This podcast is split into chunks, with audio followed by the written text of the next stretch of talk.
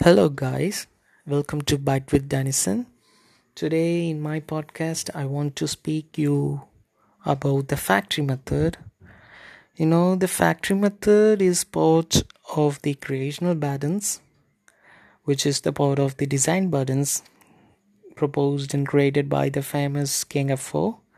Okay, you know, guys, that the object-oriented program is impressed or inspire from the nature.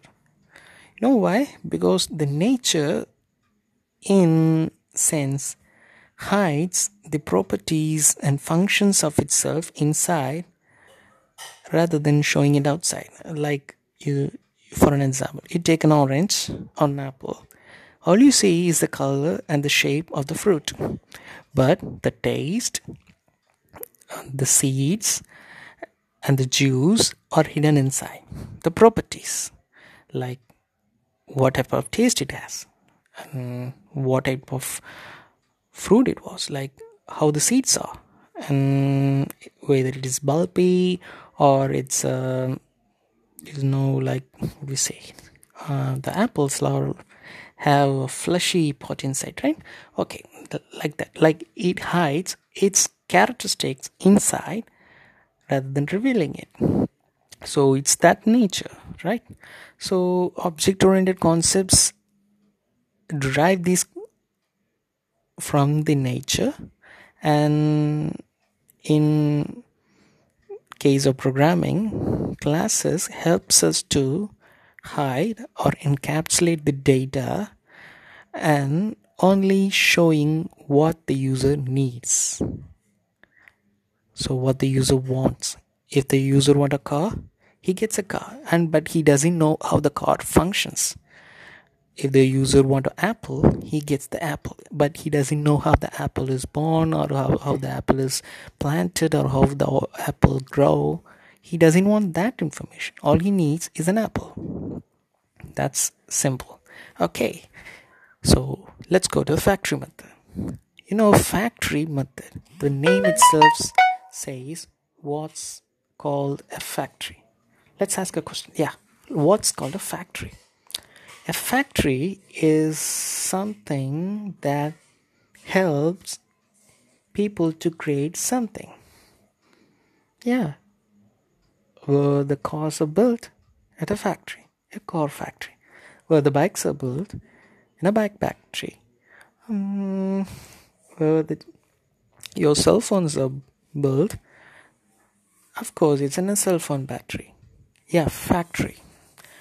Okay if things are built in a factory likewise we can build our classes in a factory. So basically why we go for factories? You want a car. What you do you go and order in a showroom and they let the factory the factory creates the car and delivers to you. So you don't know anything about the car like how it was brought and how it was assembled how it was done the how like how the tires are made how the rubbers are uh, processed and how the how the seats are woven. You don't know anything. All you know is you go to showroom you order for a car they make it in a factory and deliver to you. It's simple.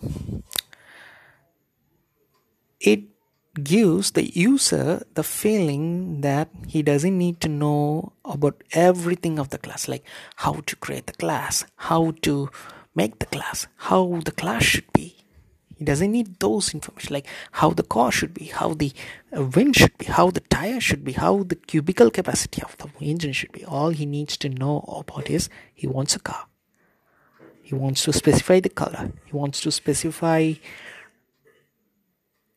how many people he so if the if his needs are there in the showroom he can order a car. Simple. Like that we create a car. Let's create a car using a factory method. Okay. For a car what can be the base class? Mm, uh, this for this example let's take a vehicle. Okay vehicle can be this super class like it can be the base class. Why? Because vehicle is universal. Vehicle can be anything like it can be a car or a bike or a airplane anything right? Next. Um, now you know i have the vehicle but vehicle is universal so let me initialize it as an abstract class vehicle an abstract class.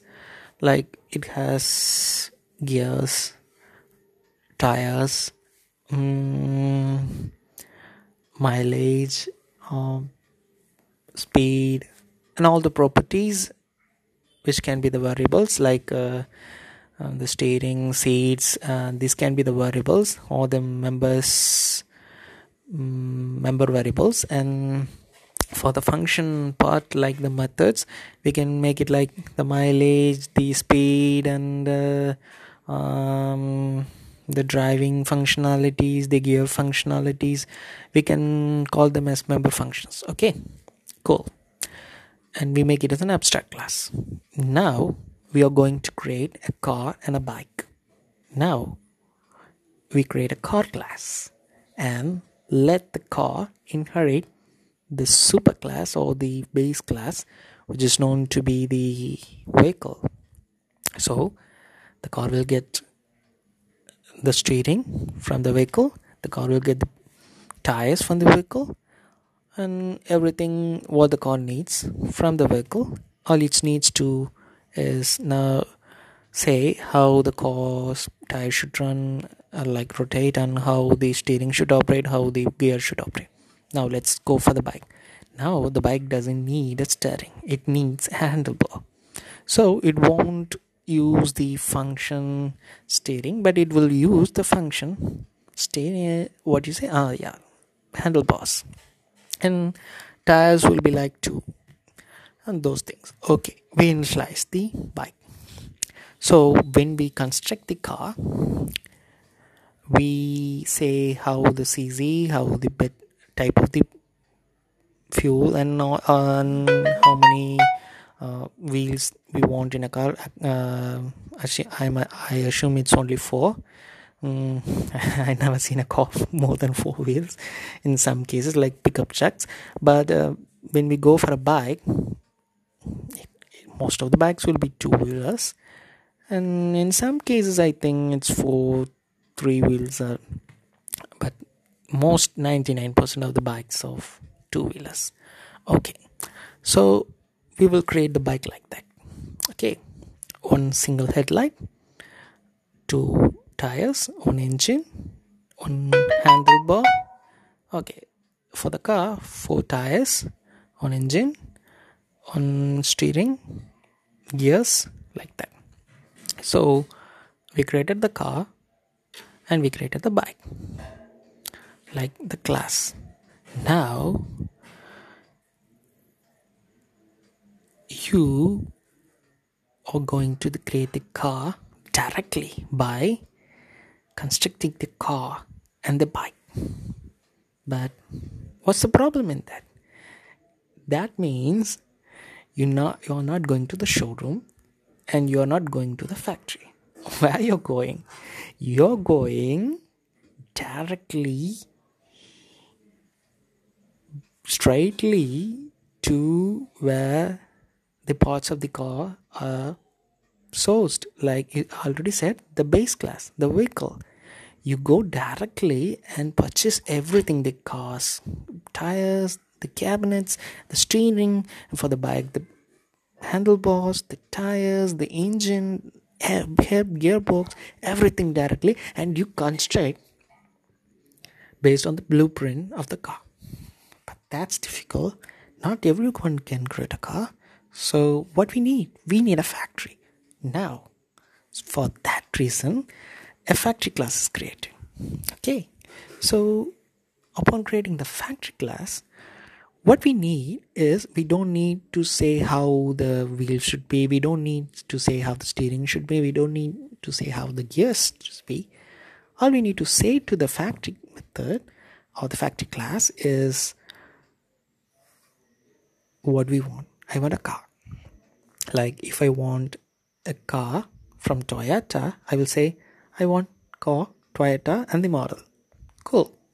If i want a bike like kawasaki yamaha okay what we say? I want yamaha this variant and okay from a petrol variant like those things.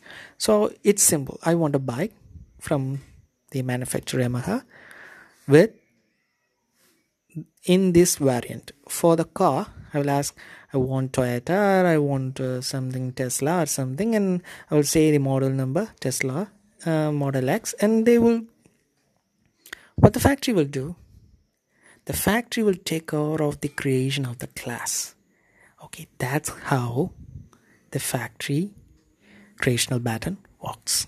Okay. So in this example i didn't mention that factory method is an abstract class. But in some cases most of the cases when we talk about the abstract factory methods we can also create the factory methods by inheriting an abstract class an abstract factory. Which means you already gave the blueprint of how the factory should be and based on the blueprint you create the factory. After that the user interacts with the factory. Like the user will ask i want a car. The car will be created. The car user wants i want a bike. The bike will be created. The user doesn't need to know how the bike property should be and how the cost property should be. So it's like I said, like how the nature hides information inside and revealing only things that the user wants, we create this factory method to help the user to create something by simply asking him what he wants rather than asking or saying him to do everything by yourself. And if you are going to do everything by yourself we have to give like lots of if condition that blah blah blah and it will be the code will be messy. It will be hard for the user the user can be an experienced programmer or uh, some regular non-IT guy but still the simplicity of any program will help the software development to achieve its goals without complexity. Because simplicity is always preferred than complexity. That doesn't mean complexity is bad. That means even a complex system can be made simple so that the user is convenient and gets most out of it. Thank you guys. Thank you for listening to the podcast. Bye.